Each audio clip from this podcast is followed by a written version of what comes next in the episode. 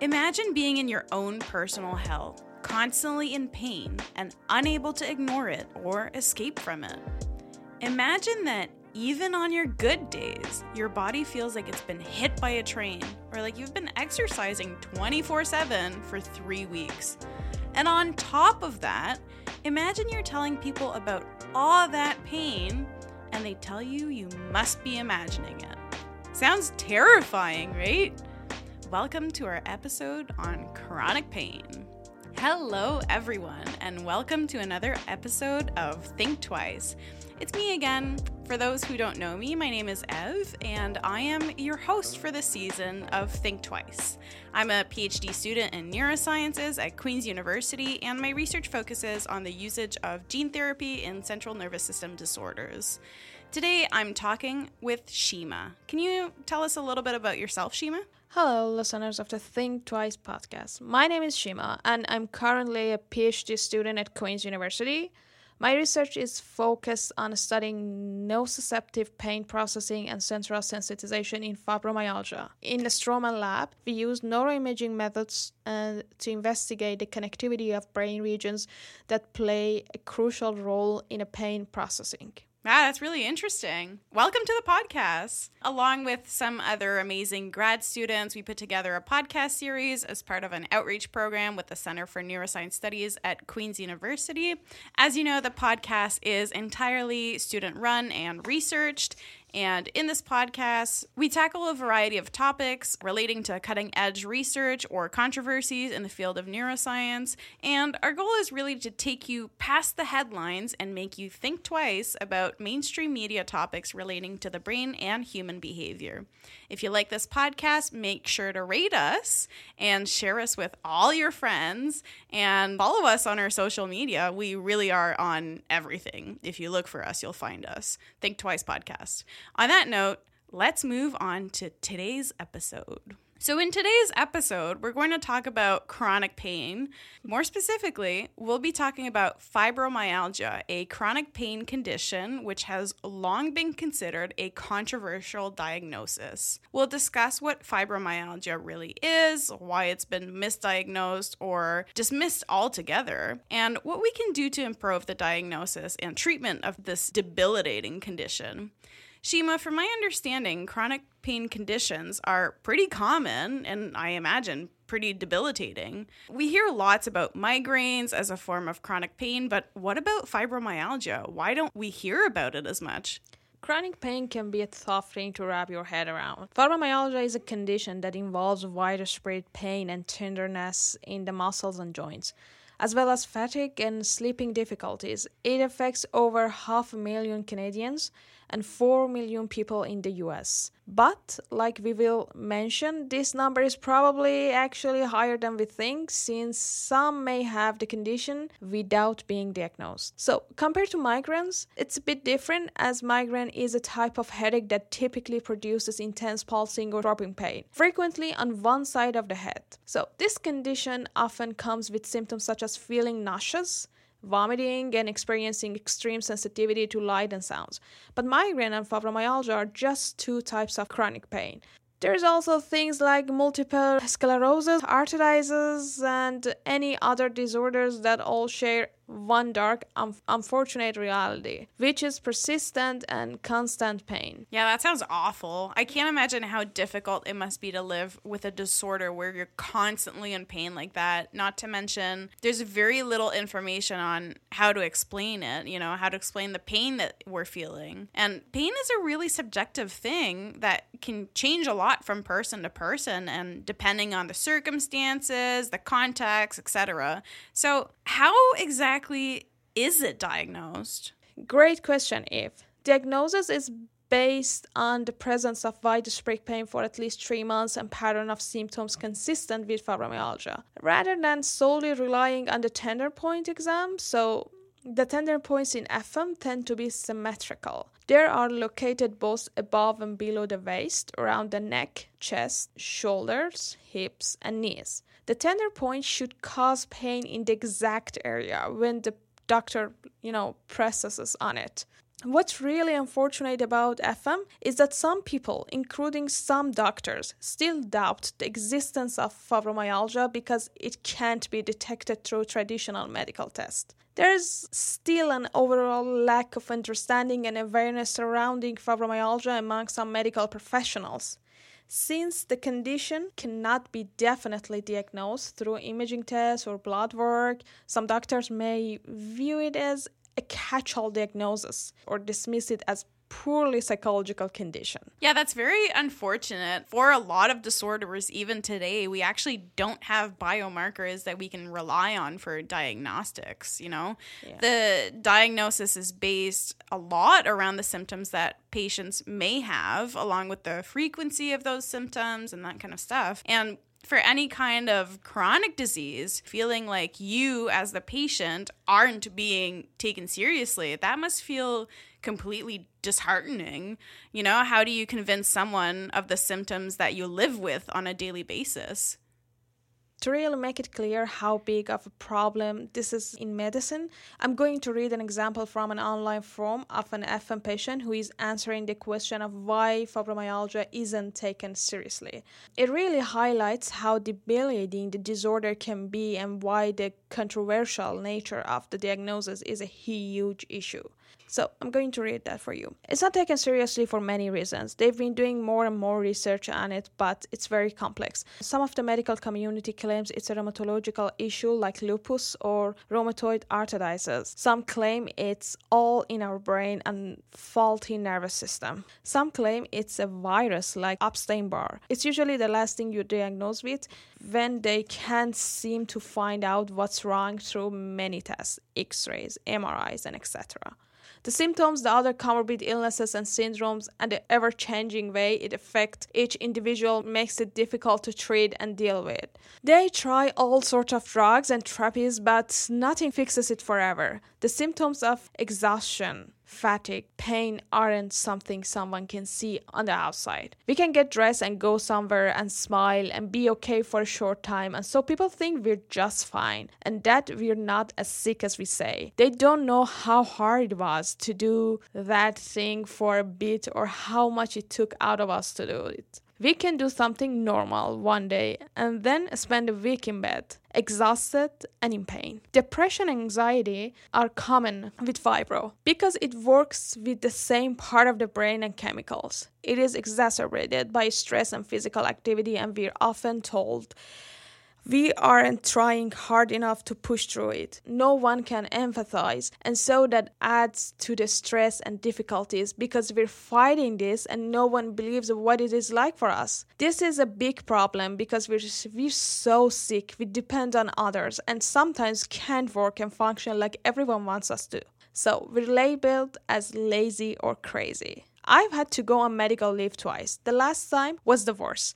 I could barely function for over a year. I had to move back in with my parents after raising my own family and teaching for 20 years. I was treated like I was a burden, that I didn't try hard enough, and that I needed to try all these things that others had heard about. It's different for each one of us. So, what works for one won't work for another. The depression and anxiety add this other dimension to it, and some would say the whole thing was just a mental disorder, and that's wrong. We're battling lots of things at once. It's true that a lot of us start unraveling mentally when we are so sick, and, and especially when we aren't treated with respect to know what our own reality is and it becomes very isolating and scary. It's easy to lose hope with this illness, and it's very hard to get the meds and everything right. Lots of appointments and trial and error. It's very hard to get on disability or to figure out how to afford all the medical bills and be too sick to work. Over 50% of people with fibromyalgia will try or will commit suicide. There needs to be more understanding out there, support. No one would wish this syndrome on anyone. I read this from just one person online problem, and this is just one example of how fibromyalgia can be impact someone's life. Research has shown that fibromyalgia is a real and complex disorder that can cause significant pain and impairment in daily life. It's important for doctors to take patients' symptoms seriously and provide appropriate treatment and support. Yeah, that unfortunately is the case for a lot of disorders. You know, like we said before, we just don't have biomarkers in a lot of cases and have to rely on the symptoms that the patients describe and go from there. And it's obviously not an efficient way to do it, but until we have better diagnostic tools, that's really all we got. You know, you mentioned earlier the root cause of fibromyalgia remains unclear, but do we have any hints as to what causes that pain exactly? Before we talk about the cause of chronic pain, let's take a step back and think about what pain actually is in the first place. You know, the official definition of pain is an unpleasant sensory and emotional experience associated with or resembling that associated with actual or potential tissue damage. Pain is always a personal experience that is influenced by different biological, psychological, and social factors. Nociception refers to the nervous system's encoding of these painful events. For example, touching a hot stove or accidentally cutting yourself. But one can experience pain without nociception and have nociception without pain. Pain does not equal nociception. Nociception is objective, but pain is subjective and does not emerge only from activity in our neural cells.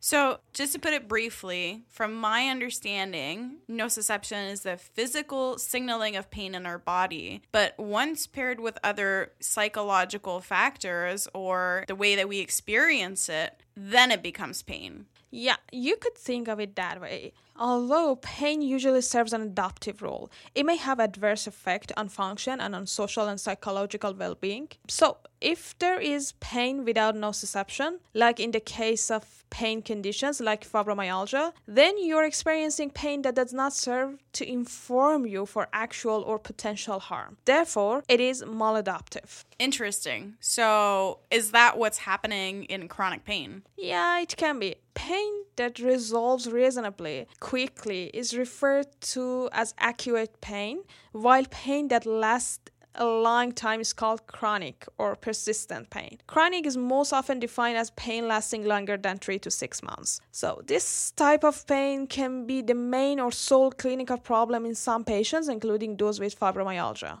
So, in the case of fibromyalgia, then, what mm-hmm. causes the body to experience this maladaptive pain without nociception? Unfortunately, the exact cause of fibromyalgia is still a bit of mystery. It's believed to involve a complex interplay of genetic, environmental, and other factors at the level of the brain. There is evidence that people with fibromyalgia may have an increased sensitivity to pain, as well as changes in the way their brains process pain signals. Some studies have suggested that people with fibromyalgia may have altered levels of certain neurotransmitters, such as serotonin and dopamine, which are involved in processing of pain signals. Additionally, there may be changes in the structure and function of certain areas of the brain that are involved in the pain processing. However, more research is needed to fully understand the factors involved in fibromyalgia. They may also be genetic and environmental factors that play a role in its development. Those are a lot of theories. Can we dive a bit deeper into a few of them? Let's start maybe with our brain signaling molecules. So, how are those neurotransmitters involved in fibromyalgia or FM? So, to go deeper, there are some neurotransmitters involved with fibromyalgia condition, which helps everyone to get to the better understanding of FM clinical researchers provide some evidence that the dysfunctional dopamine system contributes to the symptoms experienced by fibromyalgia patients. Dopamine is crucially involved for brain functions such as pleasure, motivation, and motor control. And hence, an impaired dopaminergic system could contribute to the effective and motivational symptoms of fibromyalgia patients. Medications which target the dopamine system are actually effective in alleviating the pain of some patients. Yeah, that's really interesting because, like we know, dopamine has so many effects in the brain, and we typically think of it as a motivational neurotransmitter in substance use disorders and as more of a motor one in the case of, say, Parkinson's disease. And I suspect with those roles and all of the other roles that dopamine plays, you know, FM patients must have a bunch of other side effects that we don't even know about or other health issues related to the dopaminergic system. For sure. Dopamine also plays an important role for cognitive functioning. This is interesting because many patients with fibromyalgia complain of problems with memory and concentration, often referred to as a fibrofog. Although some studies show that perceived memory deficits of fibromyalgia patients are greater than indicated by objective tests. There is clear evidence from neuropsychological testing that fibromyalgia patients do have deficits in cognitive functioning. Fibromyalgia patients perform below average in tests of both working memory and long term memory. Mm, interesting. So, we know that dopamine plays a role in FM symptoms, but what about the other neurotransmitters? Are there any others that are suspected to be involved? Yeah, serotonin is a neurotransmitter that is involved in the regulation of mood, appetite, and sleep, among other things. It has been suggested that low levels of serotonin may play a role in the development of fibromyalgia as well as in the chronic pain and other symptoms associated with the condition. One of the ways in which low levels of serotonin may contribute to fibromyalgia is by reducing the production of endorphins which are the natural pain relievers. Endorphins are released in response to pain and stress, and they can help to reduce pain and promote feelings of well being. However, when serotonin levels are low, the body may produce fewer endorphins, which can lead to an increased sensitivity to pain and a lower pain threshold. Additionally, low levels of serotonin in the brain have been linked to the development of depression, which is a common comorbidity in patients with fibromyalgia. That's interesting. So I think that for a good part, we covered the neurotransmitter hypothesis. What about the other factors? We talk about hormones earlier. Is that a factor that's commonly thought to be involved? Yeah, some studies have suggested that lower levels of growth hormones may be connected to the causation of condition, although the precise relationship between the two is not fully understood. So I guess that's like a lot of things in science, you know. We know that they're connected, but we just don't know how exactly. So as you know, in my field of work, we're all big fans of genetics. And I was kind of hoping we could talk about the genetic factors that might be involved in fibromyalgia. Sure. Research has shown that people with a family history of fibromyalgia or other chronic pain conditions may be more likely to develop the condition themselves. There is evidence that certain genetic variations may increase a person's susceptibility to fibromyalgia as well as other chronic pain conditions. For example, one study looked at genes that might cause fibromyalgia and found that genetic might be responsible for up to 50% of the disease. They also think that a mix of genes and environment might cause the disease by changing how certain genes work. Some genes that might be affected control how we deal with stress repair DNA and control our body functions. Different tissues might show different changes in how genes work. We need more research with bigger groups of people to confirm these ideas and find better ways to help people with fibromyalgia. You talked a little about environmental factors. What kind of things are we referring to exactly here? Yes, there are several environmental factors that may play a role in the development of fibromyalgia. For example, exposure to toxins such as heavy metals or pesticides may increase a person's risk for developing the condition. Additionally, physical or emotional trauma, such as car accident or post-traumatic stress disorder, PTSD, may trigger the onset of fibromyalgia symptoms in some people.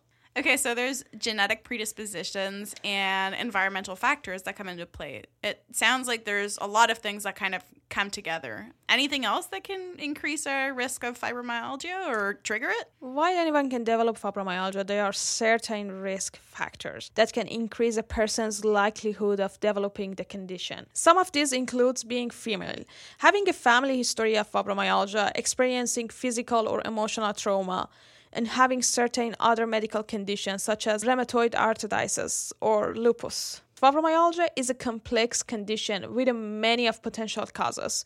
It is believed to be triggered by physical or emotional stressors, but the exact cause is not fully understood. Right. And I guess to follow up on that, is there anything that someone can do to, say, lower their risk of developing fibromyalgia? Or is it just kind of a matter of chance? Unfortunately, there is no surefire way to prevent fibromyalgia since the causes of the condition are not fully understood. However, they are some lifestyle factors that may help reduce a person's risk or lessen the severity of symptoms if they do develop the condition. These include getting enough sleep, engaging in regular exercise, reducing stress, and eating a healthy, balanced diet. That's really interesting that those recommendations are common to so many disorders, and yet many people really do have a hard time implementing them. And yes, I do include myself in that group of people. I definitely don't get enough sleep. And like most diseases, I guess, even though we have many theories, there's still a lot that we don't know about it. And I suspect since we don't know much, we don't have many avenues for treatments. Do we at least have like symptom management therapeutics for fibromyalgia?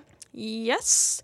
While there's no cure for fibromyalgia, but there are lots of treatments available that can help manage the symptoms and improve quality of life. These can include things like medication, physical therapy, and lifestyle changes like exercise and stress management. One effective treatment of fibromyalgia is the use of antidepressants that raise brain levels of serotonin and norepinephrine. In addition, a combination of medication and non medication therapies such as cognitive behavioral therapy and exercise can also be helpful in managing symptoms and improving quality of life for those with fibromyalgia. Also, stress management techniques and improved sleep hygiene can help too.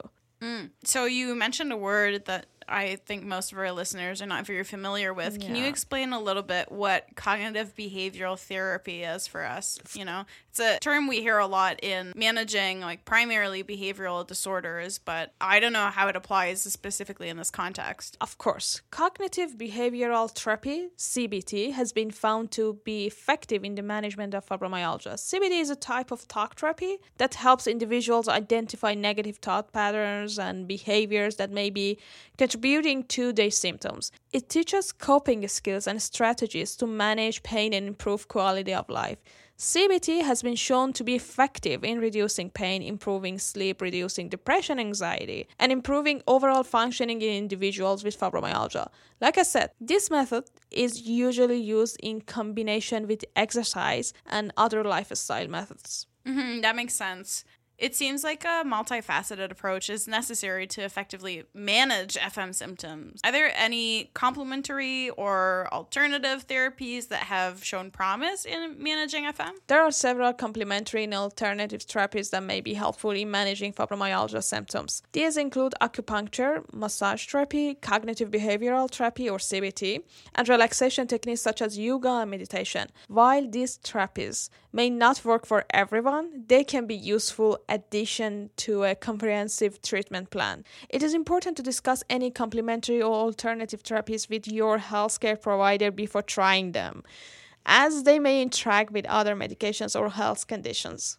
Right, and that goes for the vast majority of other disorders too and medications that you're taking. Please let your healthcare provider know if you are doing any kind of alternative treatment. Aside from that, so now that we've discussed what FM is and what causes it and how it might be able to be treated, let's get back to the main problem of this diagnosis. You know, the fact that it is highly misdiagnosed and often questioned altogether by healthcare professionals. How can we overcome this problem in medicine. You know, people are obviously struggling and need help. Definitely. I think the first step is to increase clinician education on what FM is and how it can be managed. Next, public awareness can really help a lot. Many people don't know what FM is or are afraid to speak about it, which just further leads to stigmatization. Finally, we need research to continue and we need more answers on what's causing FM exactly and how these mechanisms can be targeted with treatment methods. And in the case of patients that feel like their symptoms are not being taken seriously, is there something that these patients can do if they suspect that they might have fibromyalgia? Absolutely. Patients can take an active role in their own healthcare by educating themselves about fibromyalgia and its symptoms, keeping track of their own symptoms and any triggers, and communicating openly and honestly with their doctors. It can also be helpful to seek out a doctor which is knowledgeable and experienced in treating fibromyalgia or chronic pain conditions. Joining a support group or seeking therapy can also provide emotional support and coping strategies. Ultimately, it's important for patients to trust their own experiences and advocate for their own healthcare needs. Mm-hmm, yeah, for sure. And so, as the field progresses and we continue to improve clinical care on fibromyalgia, a big contributing factor in both of those facets will be research based. Is there promising new research that you expect will shed light on FM and contribute to it being taken more seriously as a disorder? Definitely. And you're right that it's essential to continue the research in order to improve overall quality of life and treatment for these patients' population. New research focuses more on studying abnormalities in pain processing, which is also one of my main research focuses. For example, one reason for FM widespread pain could be that their brain and nervous system processes and interprets pain signals differently from people without the condition. This difference in pain processing could be due to some changes in the nervous system, and it could be why people with fibromyalgia are more sensitive to pain. Another factor being investigated is the link between fibromyalgia and inflammation. Some research studies have shown that people with condition may have higher levels of inflammation in their bodies. Inflammation is a natural response by the immune system to protect the body from harmful stimuli like bacteria and viruses. But when it persists for a long time, it can cause damage to tissues and organs. Mm-hmm. And I've heard about a neuroimmune hypothesis of chronic pain. Does this mean that autoimmune disorders could potentially contribute to the development of FM? Yes, lupus is an autoimmune disease that can cause inflammation and damage in multiple organs and tissues throughout the body. And up to 30% of lupus patients may develop fibromyalgia as comorbidity. It is unclear why these conditions often happen together but it is thought that the chronic pain and inflammation associated with lupus may contribute to the development of fibromyalgia symptoms. Also, there are types of inflammatory arthritis that primarily affects the spine, although other joints may also be involved. It can cause chronic pain and stiffness, which may contribute to the development of fibromyalgia symptoms. Rheumatoid arthritis is another type of inflammatory arthritis that can cause pain, swelling, and stiffness in affected joints, like lupus. It's unclear why rheumatoid arthritis and fibromyalgia often happen together, but it's thought that the chronic inflammation and pain associated with rheumatoid arthritis may increase the risk of developing fibromyalgia. That's fascinating. And I suspect that, you know, if the immune system is compromised, that might mean that those patients are more likely to have other infections. Is that something that we're seeing in this case? Yep, you got it. Certain viral infections have even been linked to the development or worsening of fibromyalgia symptoms. For example, studies have shown that individuals with hepatitis C virus, HCV infection, are more likely to have fibromyalgia than those without HCV. Also, individuals with HIV have been found to have a higher incidence of fibromyalgia. Yeah, that's interesting. And do we know why this is, or is that even an area of active investigation? The exact mechanisms by which viral infection may contribute to the development of fibromyalgia is not yet fully understood, but it is thought to involve changes in the body immune system and inflammatory response. For example, some viruses may trigger an immune response that leads to chronic inflammation and pain, which may contribute to the development of fibromyalgia in susceptible individuals.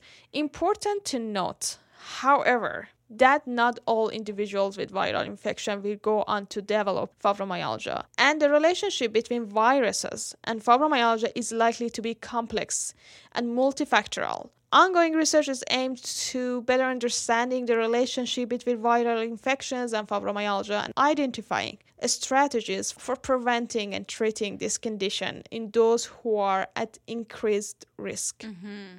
Another area of ongoing research is related to sleep disturbances, which is a common symptom of fibromyalgia, with many patients reporting difficulty falling asleep or staying asleep, as well as frequent awakenings during the night. However, research has also suggested that the relationship between sleep disturbances and fibromyalgia may be bidirectional, with sleep problems potentially contributing to the development or worsening of the condition. For example, studies have shown that disrupted sleeps can lead to changes in pain perception, including increased sensitivity to pain or a decreased pain threshold. Mm-hmm. And I guess when you're in pain, it's also a lot easier to pay attention to the pain and much harder to get some sleep.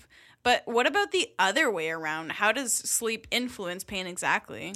This may be due in part to changes in the body levels of various hormones and neurotransmitters, which can be affected by sleep disturbances. Additionally, disrupted sleep can lead to increased fatigue and decreased ability to cope with stress, which can further worsen fibromyalgia symptoms. While the precise relationship between sleep disturbances and fibromyalgia remains the subject of ongoing research, it is clear that sleep plays an important role in development and management of this condition. Addressing sleep disturbances through interventions may be an important area of investigation. Yeah, absolutely. And are there any other interesting areas of FM research right now? Yeah, another area that I think is really important is psychological trauma which has been identified as a potential risk factor for the development of FM. Studies have shown that individuals who have experienced traumatic events such as abuse, neglect, or combat exposure are more likely to develop FM than those who have not experienced such events. Wow, that's crazy, but I guess it really does make sense since you know like we talked before that there are emotional and psychological aspects to pain and these aspects contribute to physical pain. Yeah one theory is that traumatic events may lead to changes in the body's stress response system including alternation in levels of various hormones and neurotransmitters which can in turn contribute to the development of fm additionally psychological trauma can lead to the development of conditions like post-traumatic traumatic stress disorders, or as we know it, PTSD and depression, which have also been associated with an increased risk of fibromyalgia.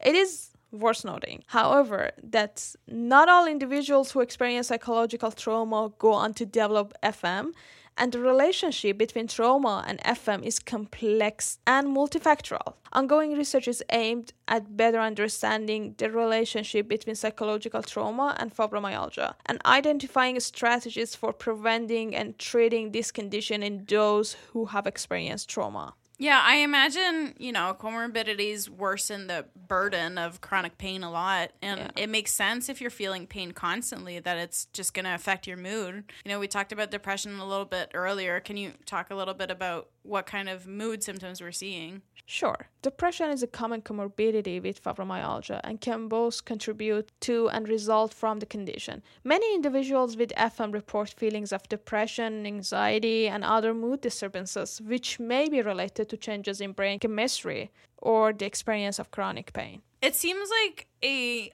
highly complex disorders with so many things contributing to it. And, you know, with all this evidence, it's so hard to believe that some doctors or people in general still don't believe in FM as a legitimate diagnosis. Not to mention that so many people struggle with it around the world. Exactly. Like we've discussed today, there are many potential factors that may contribute to the development or worsen of fibromyalgia symptoms. And each case of FM may have a unique combination of contributing factors. Therefore, a thorough evaluation by a healthcare professional is important for individual experiencing chronic pain or other symptoms that may be related to FM. Mm, hopefully, we see improved care for fibromyalgia in the coming years as the research unfolds. Exactly, I agree. So let's close off with some rapid fire myths and facts about FM to have a little fun and, you know, summarize our discussion about this topic today. Yeah, let's do it. So I'm gonna go with some myths about fibromyalgia. Number one, fibromyalgia is all in your head. I mean, FM is a real medical condition, and its symptoms are not imagined or exaggerated. The second one, fibromyalgia only affects older adults. That's absolutely wrong.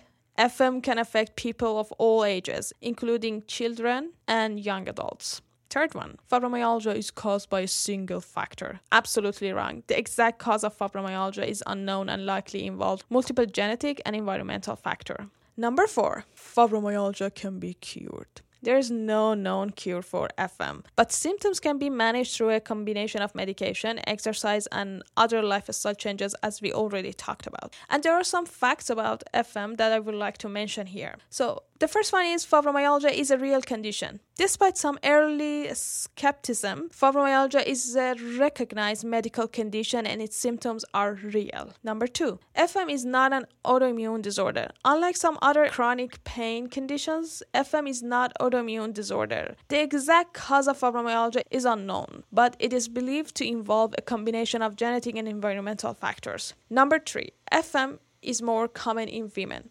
Actually, FM is more common in women than men. Yeah, that's true. With a female to male ratio of approximately 9 to 1. That's but, crazy. Yeah, but the thing is, there are not that much research related to that area, so we are not really sure about it. The last one is that exercise can help manage fibromyalgia symptoms. You know, while exercise may initially increase pain and fatigue in people with fibromyalgia, regular exercise can help improve overall symptoms over time. Thank you for those quick myths and facts. That was very fun. And thank you, thank you. for joining me today, Shima. Thank you so much. And thank you for sharing your knowledge of fibromyalgia. I really enjoyed our conversation today and I learned lots from it. And hopefully, our listeners did too. So, to our listeners, remember sleep well, exercise often, try not to stress out too much, and speak up about your symptoms if you're experiencing them and feel like you aren't being taken seriously. And on that note, thank you for tuning in to another episode of Think Twice. Thank you to the outreach program at the Center for Neuroscience Studies at Queen's University. As you know, see you next time.